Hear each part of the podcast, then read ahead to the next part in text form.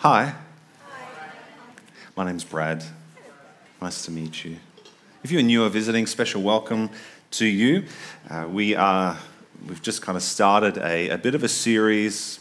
Last week was looking back on our history as a church community, and now we're looking forward as to where we feel like God is leading us and uh, some particular kind of focus areas that God is, uh, is wanting to kind of help us to tune in on and focus in on as part of His big global plan of transforming the world. Yeah, that's a big vision. Would you agree? Awesome. Guess what? You have a part to play in it. Amen. Is that daunting or exciting? Yeah? A little bit of column A, a little bit of column B. It's all good. It was, it was fun just kind of sharing some of our journey. Uh, I, did, I did pull out most of the good bits. Uh, there's been plenty of, of hard bits along the way, uh, that's for sure, but that is that is part of it. I think when, when the leader that you're following in Jesus uh, kind of ends up uh, as you know halfway through the story, uh, crucified, hanging on a cross, uh, you kind of recognize, cool, that's who we're following. Uh, there's a chance that it might be difficult for us, uh, but that's okay because he did uh, rise from the dead and he is gloriously seated at the right hand of the Father, and he will be returning again in glory. But but in that time, there is a reality that there's a cost to following Jesus. There's a cost to being his people on the earth, uh, but it's a glorious, wonderful cost. Uh, there's, a, there's a beautiful uh, blessing that comes from carrying the weight of what Jesus has called us to carry. So, there's four main focus areas that we feel like God is, has highlighted for us and is wanting us to, to focus in on. You might say four mandates. Uh, so we were even were googling this week. What's the difference between a mission and a mandate and a, and a vision and a pillar and a this, that, and whatever? And uh, essentially, a mandate is, is a directive from an authority. And so we feel like we've we've had a directive from an authority. His name's Jesus, uh, and uh, and he is, is speaking to us. And and these things that I'm going to focus on, they're not mind blowing. They're not radical. Uh, we are we are not uh, a progressive church. sorry, we are a regressive church. Uh, we just keep going back to the original, uh, back to the original text of the Bible, back to the original mandate of what God has given to us. Um, and I think sometimes, you know what, people can get a bit bored, and so then they start looking for new things. I'm like, there's enough in the old of what God's already said that if we just go and do that, uh, then we'll, we'll have our work cut out for us uh, for all of eternity. So, uh, so it's good. I want to highlight these are, this is not our mission, this is God's mission. It's not our vision, it's God's vision. It's not our culture, it's kingdom culture. So, this, this big picture, we're saying, what has the Lord said in Scripture? What is He speaking about today? Where are the needs and the lack, and where can we invest what God has given to us into these places? You know, we might do different things differently here than other places. We're not trying to be trendy or cool or different. It's just, we're just who we are. We're being our most authentic selves yielded to God. We just want to follow Jesus. We just want to go in the direction that He's going. And we want our focus to be on what He is leading us into. And sometimes that means doing things that we don't actually like. Um, I, I, don't know if you've ever not agreed with God. Anyone had that, that time? Yeah, it's okay as long as you yield, even though you don't agree. Um, but that's part of it. Sometimes, like, the Lord, that's, that's, a, that's a big word. Even Jesus himself in the Garden of Gethsemane got to a point where he's like, all right, I hear what you're saying, Lord. Just running like, oh, there's a plan A you've got, which is me crucified, all that, you know, taking wrath and you know, salvation of the world. If there happened to be a plan B, would love to hear that. Uh, but not my will be done, only yours. So that's where we're at.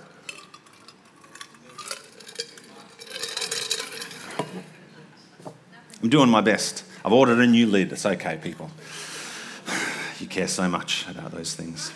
So the first area of focus is is kind of titled disciple. The second is family. The third is city. And the fourth is the region. So these are the four main focus areas that, that we feel like God is calling us to kind of prioritize in this next season. That is making and maturing disciples of Jesus. it's building a healthy church family, it's transforming the city of Rockingham, and it's covering the region through prayer.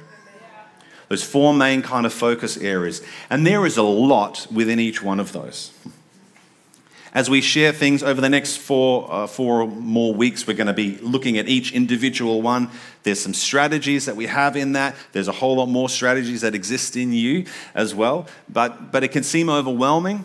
We just want you to know it's not like, oh, next week we're going to do all of these things. It's just, hey, we're just going to set this as, as our trajectory moving forward. And I think it's really important that we define what does it look like to actually follow Jesus? Because we can use that language. Yes, I'm a follower of Jesus or I'm a disciple of Jesus. But that looks like something. It's not just a positional statement that says, oh, yes, I'm, I'm a follower of Jesus. What does it mean to follow? It means I go after him. I'm, I go where he is going, where he is leading me. In the same way that Jesus did with the Father, we do with Jesus and where he's leading. It has to look like something. Worship looks like something, and it's a whole lot more than us spending half an hour, 45 minutes singing songs to Him. That's an overflow of our worship.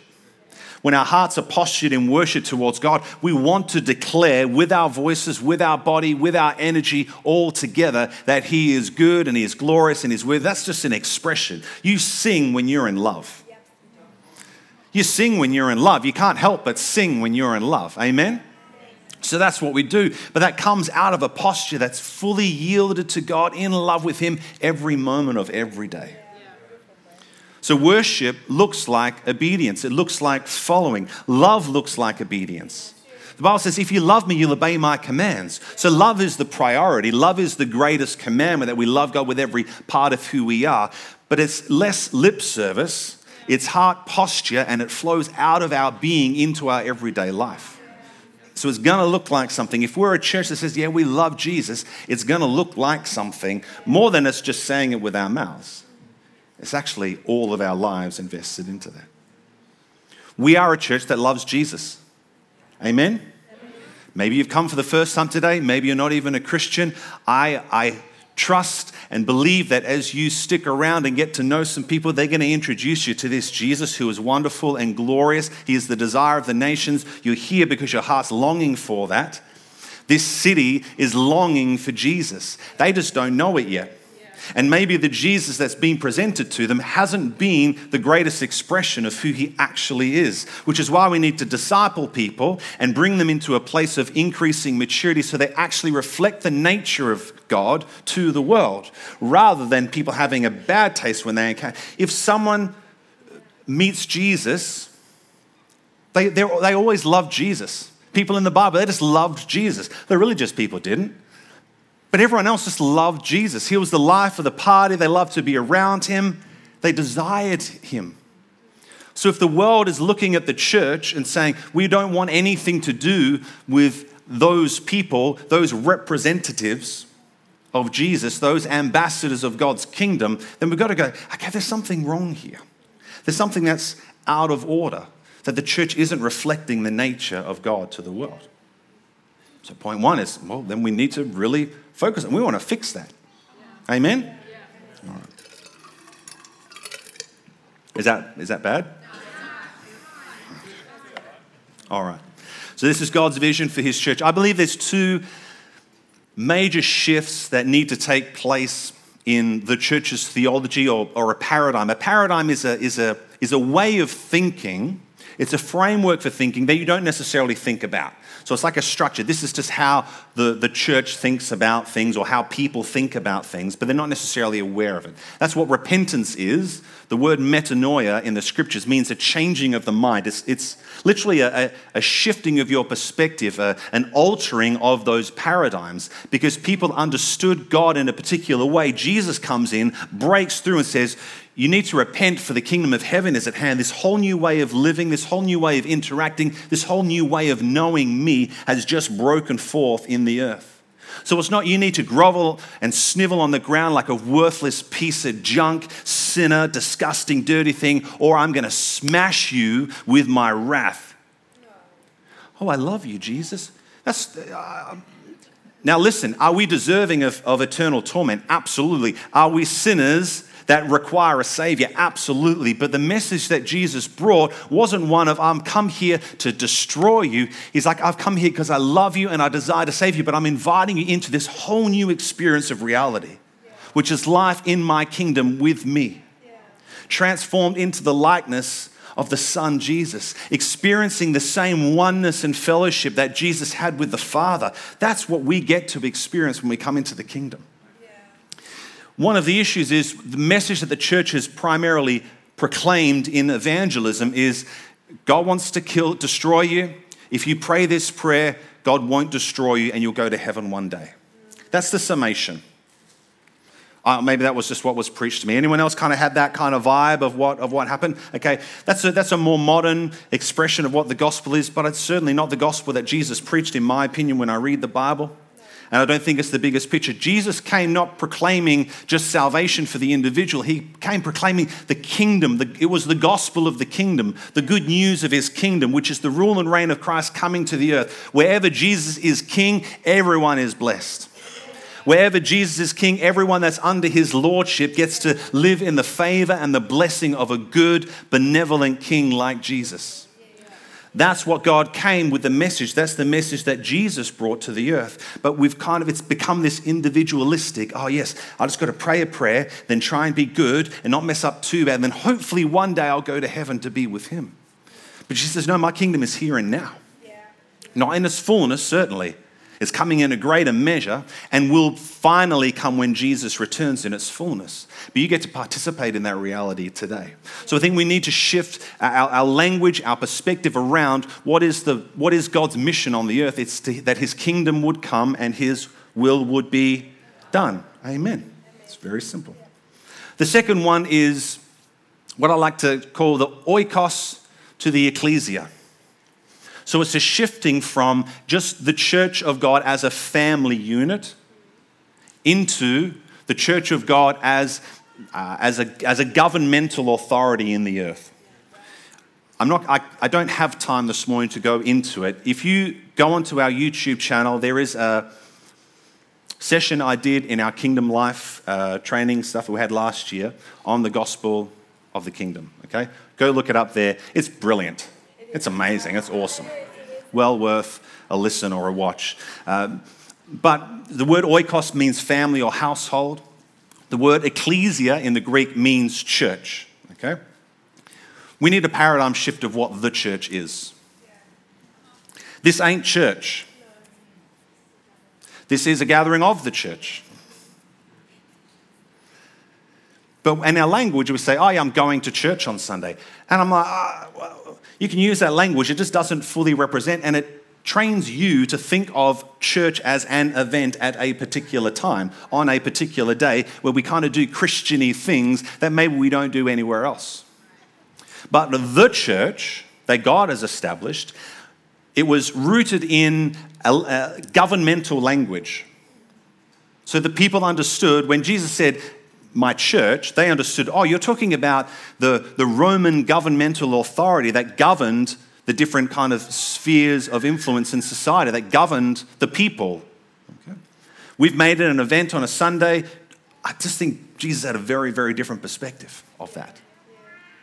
But if our focus and our attention is all around just us getting along together and us having a good time and us, you know, once or twice or even three times a week, if you're really serious, getting together and doing Christiany things and then going about our everyday lives just trying to be good people, that's not the kingdom coming. That's not the church being the church. That's us as the household of God, enjoying the blessing of being the household of God. But there's a significantly greater measure. So, again, there's this paradigm shift where we need to go, I guess it's, it's more than about just coming on a Sunday. It's more than even just you know, inviting my friends along to, to meet Jesus. It's actually getting on board with the mission that God has to transform the nations, yeah. to see the world look more like heaven. Yeah. Your kingdom come, your will be done on earth as it is in heaven. So, in the way that God rules heaven, he wants to rule earth. Yeah. But he didn't keep that mandate for himself, he gave it to us in Matthew 28 18 to 20. He said, Here, you go. When the disciples asked, Teach us to pray, he taught them a prayer. Pray like this. It's clearly it's on his heart. It's the mission that he's given to us as his people. I get excited about this.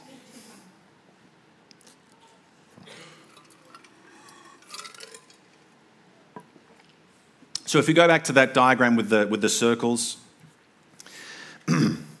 we've got the looking essentially at the individual, then the family, then the city and the region, this kind of expanding uh, kind of impact that we need to see, that we desire to see. So it's important that we don't just focus on, on the oikos or the church family, but we're recognizing that as we move outwards, we go from just being the oikos or the household of God to being the church of God. As every sphere of a city, of a region is impacted by the kingdom of God, that's when the church is being the church. That's when, as Jesus said to Peter, where the gates of hell will not prevail against my church. So the gates of hell will not be able to prevent the influx of the kingdom of God. But I want to tell you right now, in this city and in this nation, the gates of hell are prevailing.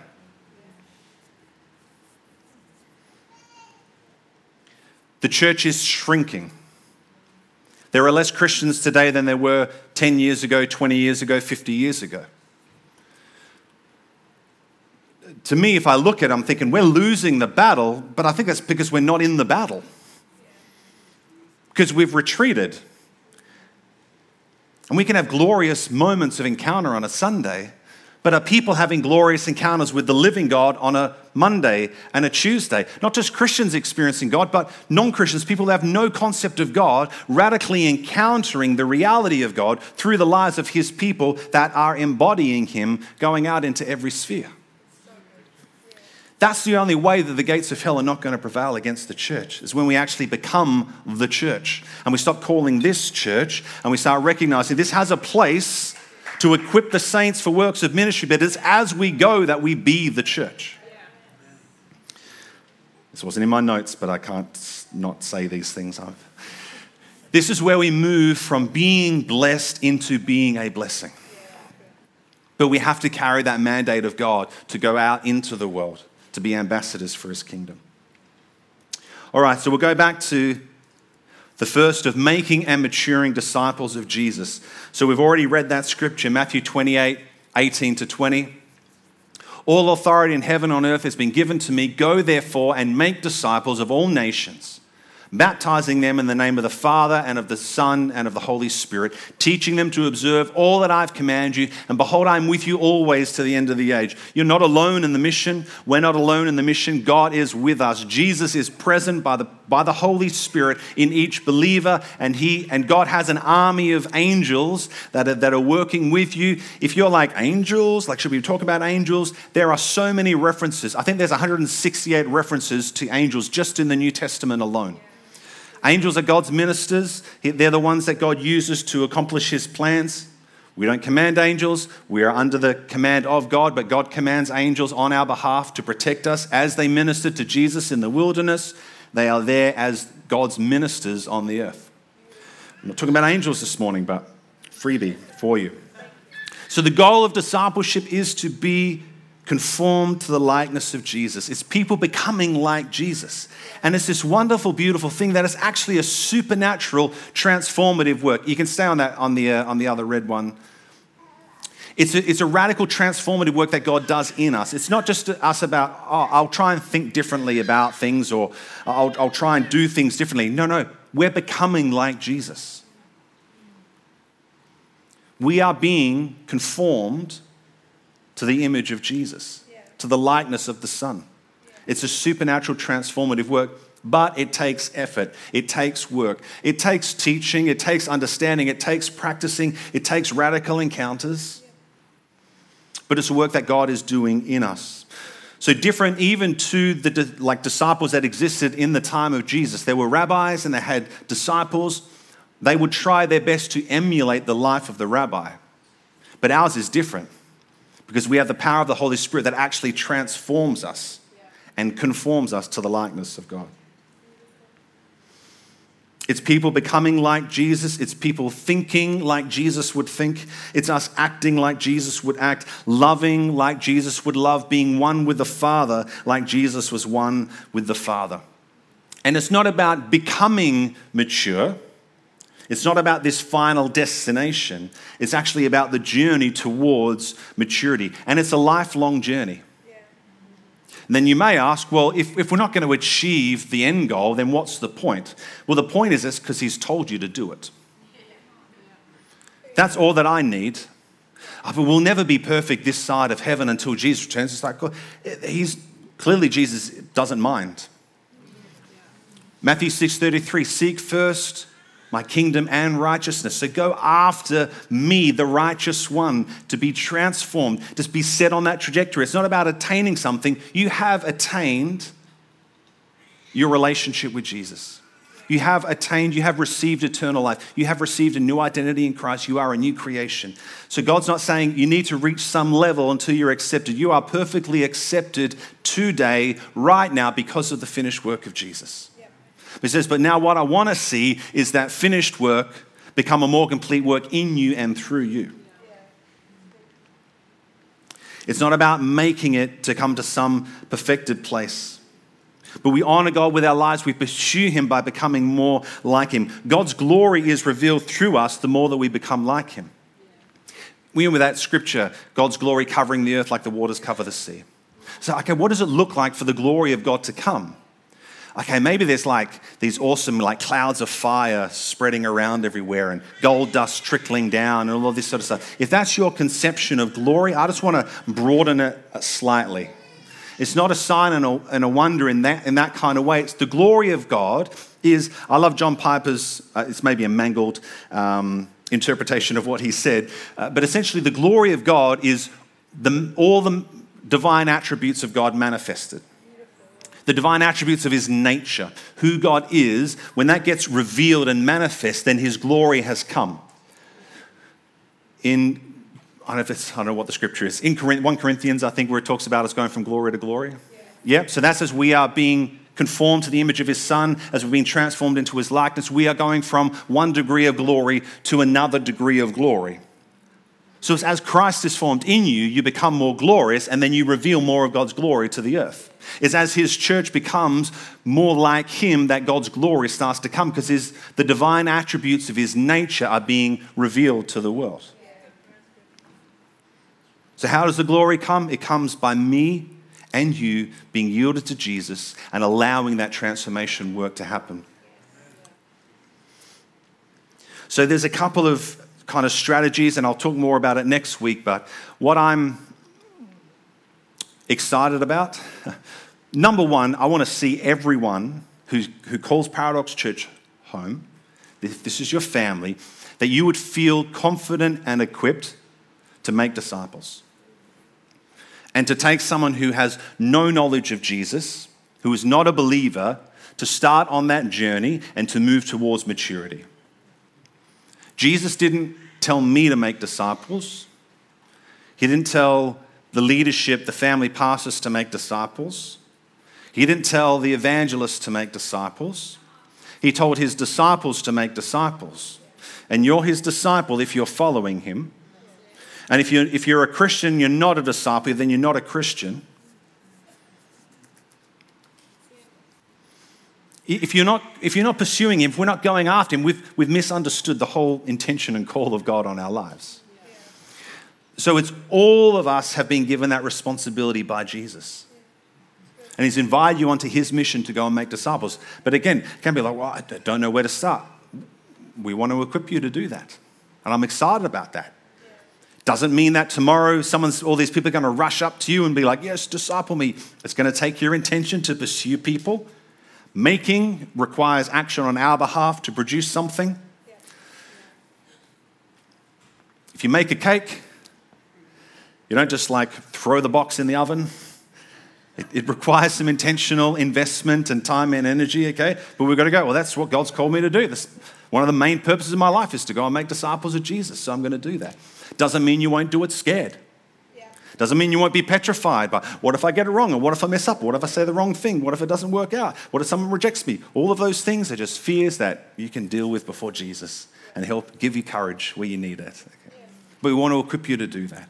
But there is this part of just that, that initial making of disciples, bringing people into the kingdom in that way. And again, it's a work of the Holy Spirit, it's a supernatural work that God is doing. But there's also this thing of maturing. What we don't want is to fall into the trap of thinking somebody's saved and they're rocking up every Sunday to a gathering. Oh, cool, there must be maturing. I think, again, maturing takes intentional investment. It takes us choosing ourselves to go after that, but also us choosing to say, as, as community, as family, that we'll be supporting one another on that journey. I'm excited. We're, we're wanting to form a, essentially an immersive spiritual formation pathway. No, no, you didn't hear it first time. No, no. An immersive spiritual formation pathway. So, I'm going to get more into it next week. I don't want to give you, you know, give away all of my goodies for next week. But when Jesus said, baptize them in the name of the Father, Son, and the Holy Spirit, that is, immerse them in the nature of the Godhead. That's what it means. It's not dunking people one time or three times and saying those words. You can do that, that's fine. Water baptism is part of that. But the baptism that Jesus is speaking about is this immersive encounter with the reality of the three dimensions of God, the three natures of God, the three parts of who He is. So to be immersed in the Father, that means you are, you're fully embodied and you're being transformed into the place of sonship. That you're becoming a son, or and that's you can be man or woman, but you're understanding what it means to be, to have God as your Father and to be a child of God. Again, that's not a concept, that's a reality. It takes transformation, it takes inner healing, it's a whole lot of stuff. It takes it's a journey to do that. In the same way with a son, that you would understand what it is to be a servant. I call it sons, servants, and sent ones. That we would become sons of God, would become servants of God, and would, and would live as sent ones of God. But uh, what I've found in my experience is that sometimes people will get a part of it. It's like, yeah, I get Jesus, I get that, and I can obey and I can do the right thing. And maybe they're really hyper disciplined, or maybe they're performance oriented, or maybe they're absolutely petrified that if they mess up, then they're going to go to hell. So they can have the actions of obedience, but it's not a heart transformed as a servant of God. It's not a heart that's transformed to come into sonship with God, so that I live out of that place that my identity is fully rested in Him. That I'm not performing for God, I'm not striving for God, I'm just living in this restful place that I'm fully accepted by God, but I get to live out this new life with Him. So that's, I'll, I'll go into a bit more of that kind of next week. So, cool? Yes. All right. The next one is building a healthy church family. Why would we do that? What's the point of having a healthy church family? Can't we just be a, a really dysfunctional, messed up family? Well, we got that. That's easy. Um, uh, 1 Timothy 3:15 says, "If I delay, you may know how one ought to behave in the household of God, which is the church of the living God, a pillar and a buttress of the truth." Having a healthy church family. So, not just healthy individuals that are maturing into the likeness of Jesus, but then knowing that there's this expression collectively together. It is an expression of the nature of the Father and the culture of the kingdom. So, God is a Father. He revealed Himself as Father to His people. Jesus came as the Son. You're called children of God. We are brothers and sisters in Christ. All of this language in the New Testament, we see, okay, there's all this family language. So that's the, the expression that God wants to bring to the world is that it's not, I don't have an army, I don't have you know, subjects, I've got a family. And my family is going to transform the world. But it expresses, it, expresses, expresses, it expresses the kingdom to the world. Bible says, John 13, 34 to 35, a new commandment I give to you that you love one another. Just as I have loved you, you also are to love one another. By this, all people will know that you are my disciples if you have love for one another. So say, well, how do I know that I'm a disciple of Jesus? Yes, I'm pursuing God and I'm, I'm reading the Bible and He's transforming me. And then God's like, cool. And then, but the world will look in and say, those people belong to Jesus, not because they perform signs and wonders and miracles, not because they have amazing prophetic dreams. It's actually because of the way they love one another. The early church became this attractive group of people because the outside world looked upon them and go, these people love one another like with a, with a love that's beyond normal. An unnatural, maybe even a supernatural kind of love. So we know the world's going to encounter the church, the people of God, the household of God, by the way that we love one another. It also means that if we want the world to encounter the family of God and the way that we love one another, we can't be just sitting in here loving one another here. It's got to be loving one another every day in lots of different places. And it becomes this expression of the kingdom. We had a whole bunch of people stand up here, your Life Hub leaders. Okay, they're called Life Hubs, a place of connection for you to do life together as you are disciples of Jesus, loving as family, living on mission. It's all of these things coming together. It's not a Wednesday night or a Thursday night or a Saturday morning. It's not a meeting time. It's a people that says, well, look, I can't get to know everyone here, but I can get to know a few in a smaller context and, and to pursue loving them in such a way that it has a transformative impact on the people that are there, but also becomes this expression to the world around us. People want to see God at work. They're not interested in just telling, yes, Jesus loves you, and, and you know, this I know because the Bible tells me so. so. Well, they're not reading the Bible, they don't trust the Bible, and they want to see you love in the way that Jesus loved.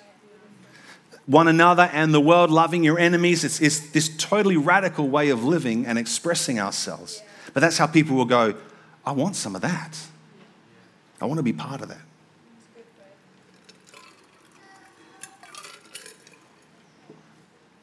transforming the city of Rockingham. I'm really excited. Greg's going to share on this in a couple of weeks, um, and is this more of the kind of particular vision of that. But as I shared last week, kind of as God has moved us, we've been this kind of transitory people going from place to place, and we feel like He's established us here. But we live in a city, and it's called the city of Rockingham. You might not live in this city. I don't live in this city. But I know that God has placed us in this city, that God loves cities, and God has a heart and a plan for this city.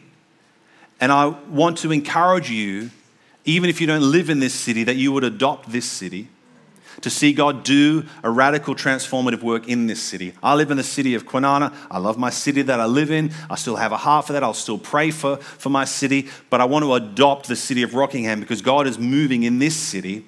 And what I would love to see is a city transformed that would be an example to other cities and other places of the church actively going out as the ecclesia into every sphere, seeing radical transformative impact of a city. Because how are we going to disciple nations if we can't disciple a city?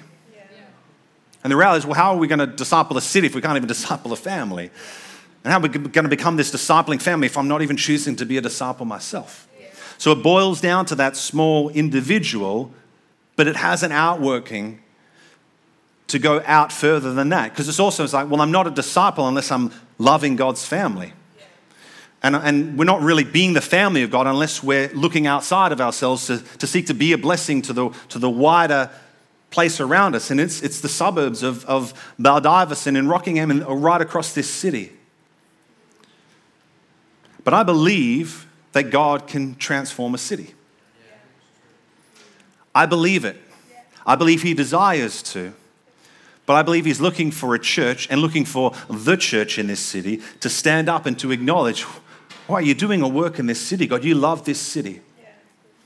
And so our heart is not, again, it's not a paradox church thing. Our heart is to work with all the churches in our city. And sometimes that'll, that'll mean a shift in their perspective to go, ah, oh, oh yeah, I've got to look outside of the four walls of, of or just outside of my church family. And, and that can be hard because it's, it's a big job to shepherd a people. Everything, anything that God produces here, we want to give away. this immersive discipleship framework we want to give away, how, how we create this culture of family that loves what we want to give away to other churches. How do you transform a city? We're trusting that God will teach us and reveal to us, and then we can give it away, and we can see many cities across Perth transformed. I'm all about prototypes. Like, God, just use us. We're yielded to you. Show us how. Teach us, Lord, that we might then see it impact. It's really important that we understand we're not just talking about the welfare sphere. We, we have the crew, we have Lilia Haven that's working with the broken people, really deeply broken people in our community. God calls us to love the poor. It's Isaiah 58. It's all through Jesus says, you know, to, to love the poor, to seek the welfare of those people is really, really important. We never want to lose that. But it's every sphere of society. It's the kingdom of God coming into businesses. It's the kingdom of God coming into every family and every home. Is every family being transformed? Uh, we've got statistics of the city of Rockingham. Greg's going to share about in a couple of weeks, but all the different areas of brokenness that exist, and we're like, God, give us strategies. God, awaken our hearts to pray. God, give us ways that we could actively be part of seeing your kingdom come to this city. So, and we're going to be tracking the statistics. And we're going to be believing and expecting as we partner with the Holy Spirit and going out into this city that we're going to see the statistics change. And the council is going to look and say, it's the church, not Church, it's the church in Rockingham that's doing all of this amazing work, that's seeing these things happen. And God gets glorified because his people start to be the people of God in the world. Anyone excited? And then finally, the fourth area, covering the region through prayer. This is a big part of, of a word that God spoke to me for uh, our church is to take on a regional mandate. So the region uh, which what we felt like God clarified was kind of Kwinana, Rockingham, Mandurah. So covering that region through prayer. We know Ephesians 6 talks about, for we do not wrestle against flesh and blood, but against the rulers, against the authorities, against the cosmic powers over this present darkness, against the spiritual forces of evil in the heavenly places. We're going to dig down a bit more into this. It's, it's really to understand that there's a spiritual warfare that goes on, that there are spiritual entities that actually rule the spiritual atmosphere over places. And it impacts people. It impacts the way they think and therefore impacts the way that they live. So you can have a principality of poverty over a particular place. So you, you need to understand that you can't just go in and, and serve all the poor because that principality is in a position of authority. But to know that as God leads you or us corporately in prayer or in strategies, then those principalities and powers can be displaced that their authority can be broken. So then the people who, are, who were underneath that authority, they get free. They get free in their mind to think differently, to not have it a poverty mindset. That's just one example. There could be that there's a high rate of divorce. There can actually then be a principality that's filling the airwaves with the message of divorce and separation and division. Okay? I'm, I know I'm talking kind of conceptually about supernatural things, but the Apostle Paul was very clear. Oh, no, no, this is, this is not a, a one-to-one, person-to-person issue. There's this greater measure of what's happening in the, in the spiritual atmosphere. I like to think of it in a, if you were to think of it in a military sense, it's like ground war and air war. Oftentimes, it's, it's the, you know, planes will come in in the air war and they'll kind of bomb certain, take out particular um, kind of areas where there's missiles or guns or, or, and all of that supply places, they'll come in and they'll do the air war and they'll clear the way for the ground war to take place. They'll clear the way for the army to then come in on the ground. And so we have to be doing both. We don't just want to be dealing with a spiritual atmosphere and then, then no one's there to actually disciple and, and steward and, and you know, bless these people. So it's having both of those things, but we feel like God's given us a mandate to cover this region through prayer. Again, I don't know why He asked us, possibly just because He knew we'd say yes. Um, it's something that we believe that God is going to continue to unveil and unravel that strategy, but we want to be a people of prayer. And this is something where we want to actually develop a culture of prayer, that we become a praying people. Now, you might feel like, oh, I'm not an intercessor. That's fine. You can pray. You don't need to be a high level intercessor that spends all of their times in their prayer closet just warring and doing all that sort of stuff. It's everyone is a people of prayer. When Jesus came into the temple and he turns over the table and says, My household will be a household of prayer. It's my oikos. My family will be a family of prayer. He's not talking about my house. Oh, this building, you'll have prayer meetings happening regularly. No, no, it's my people will be a people that live in intimate, everyday interaction with me.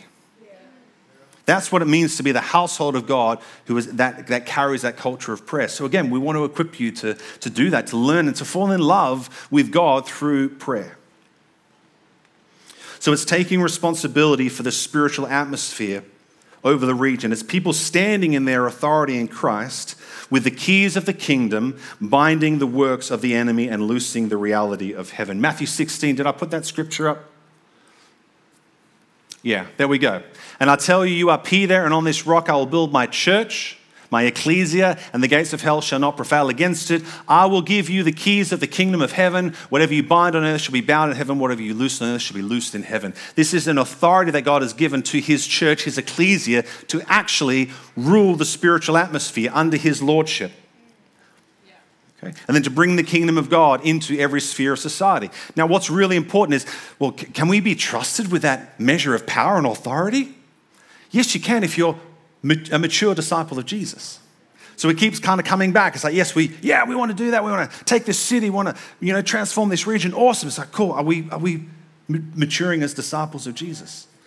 So, yeah, we want to see people saved in this city. Yes, we want to get out there on the streets and, and proclaim the gospel, and people respond like, yes, yes, I want to follow Jesus.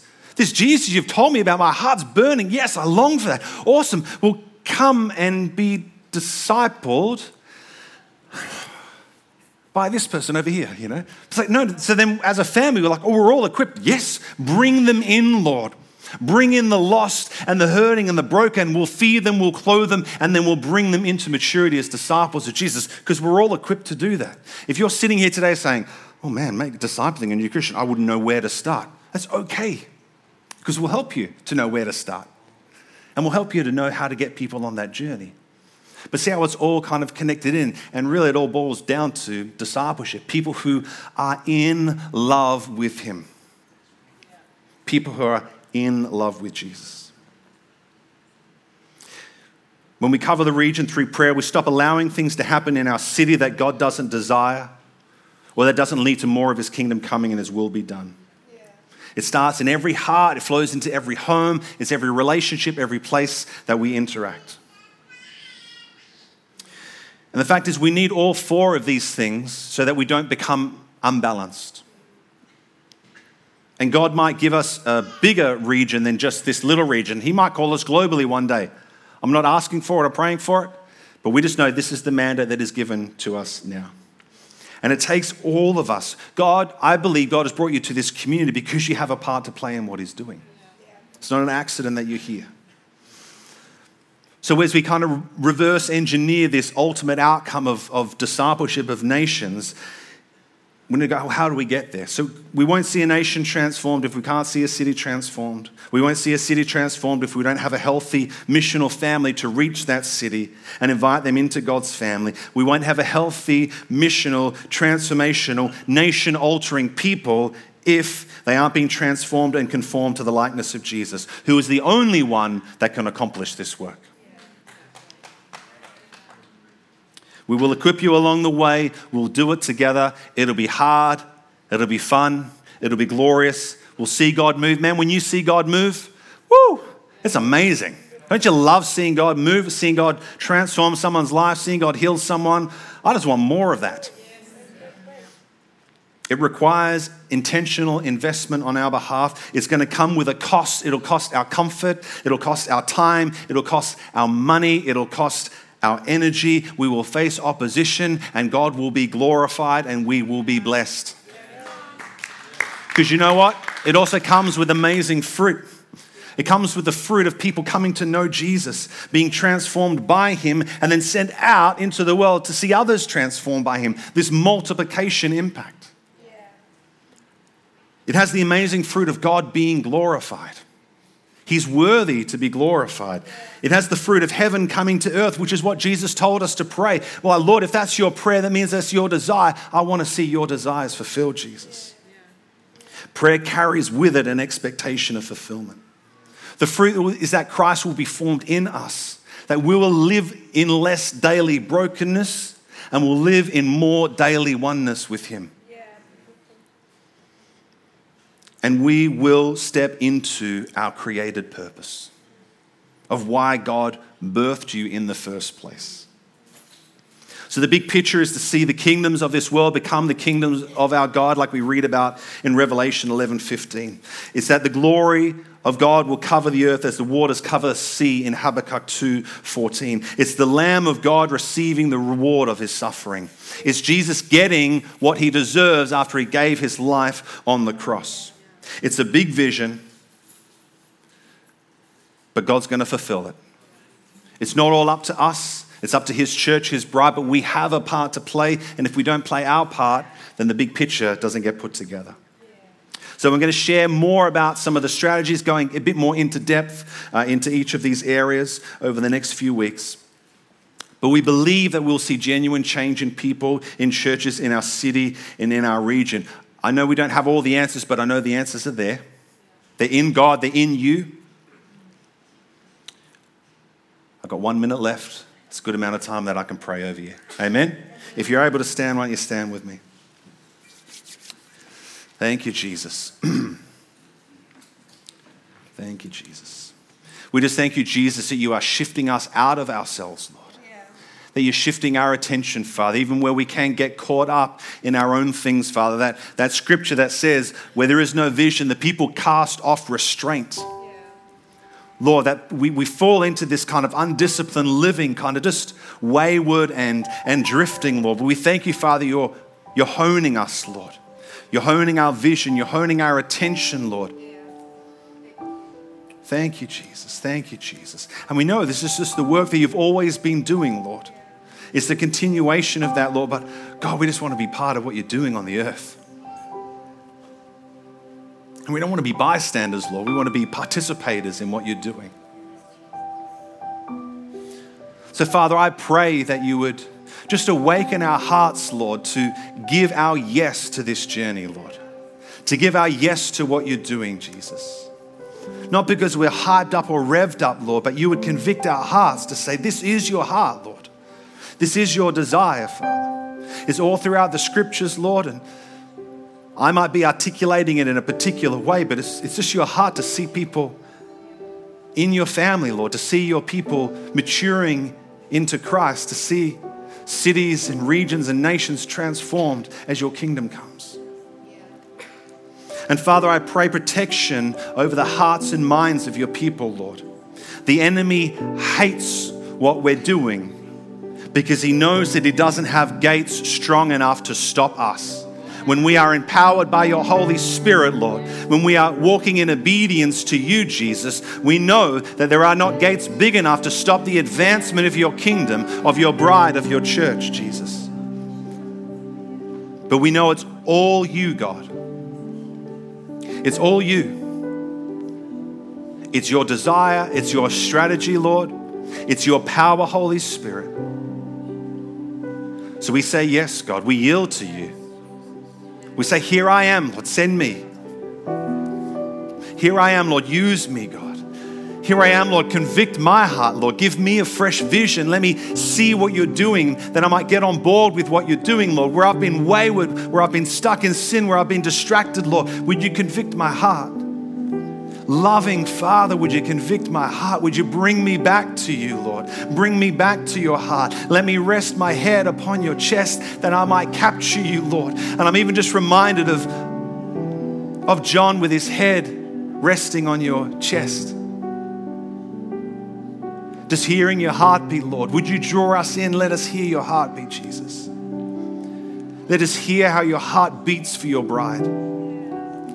Let us hear how your heart beats for your people, how your heart beats for me, Jesus, but how your heart beats for this city, Lord. How your heart beats for this nation and many nations, Lord. That even as we would hear your heartbeat, Lord, that you would send us out to the nations, God. But we know you've placed us here in this moment, in this time.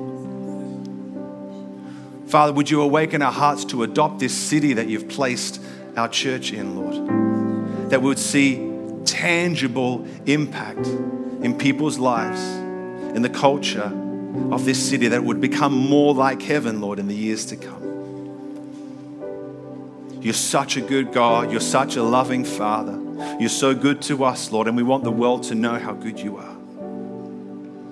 So we love you, we bless you, and I just bless you, each of you today as you go. I bless you in Jesus' name.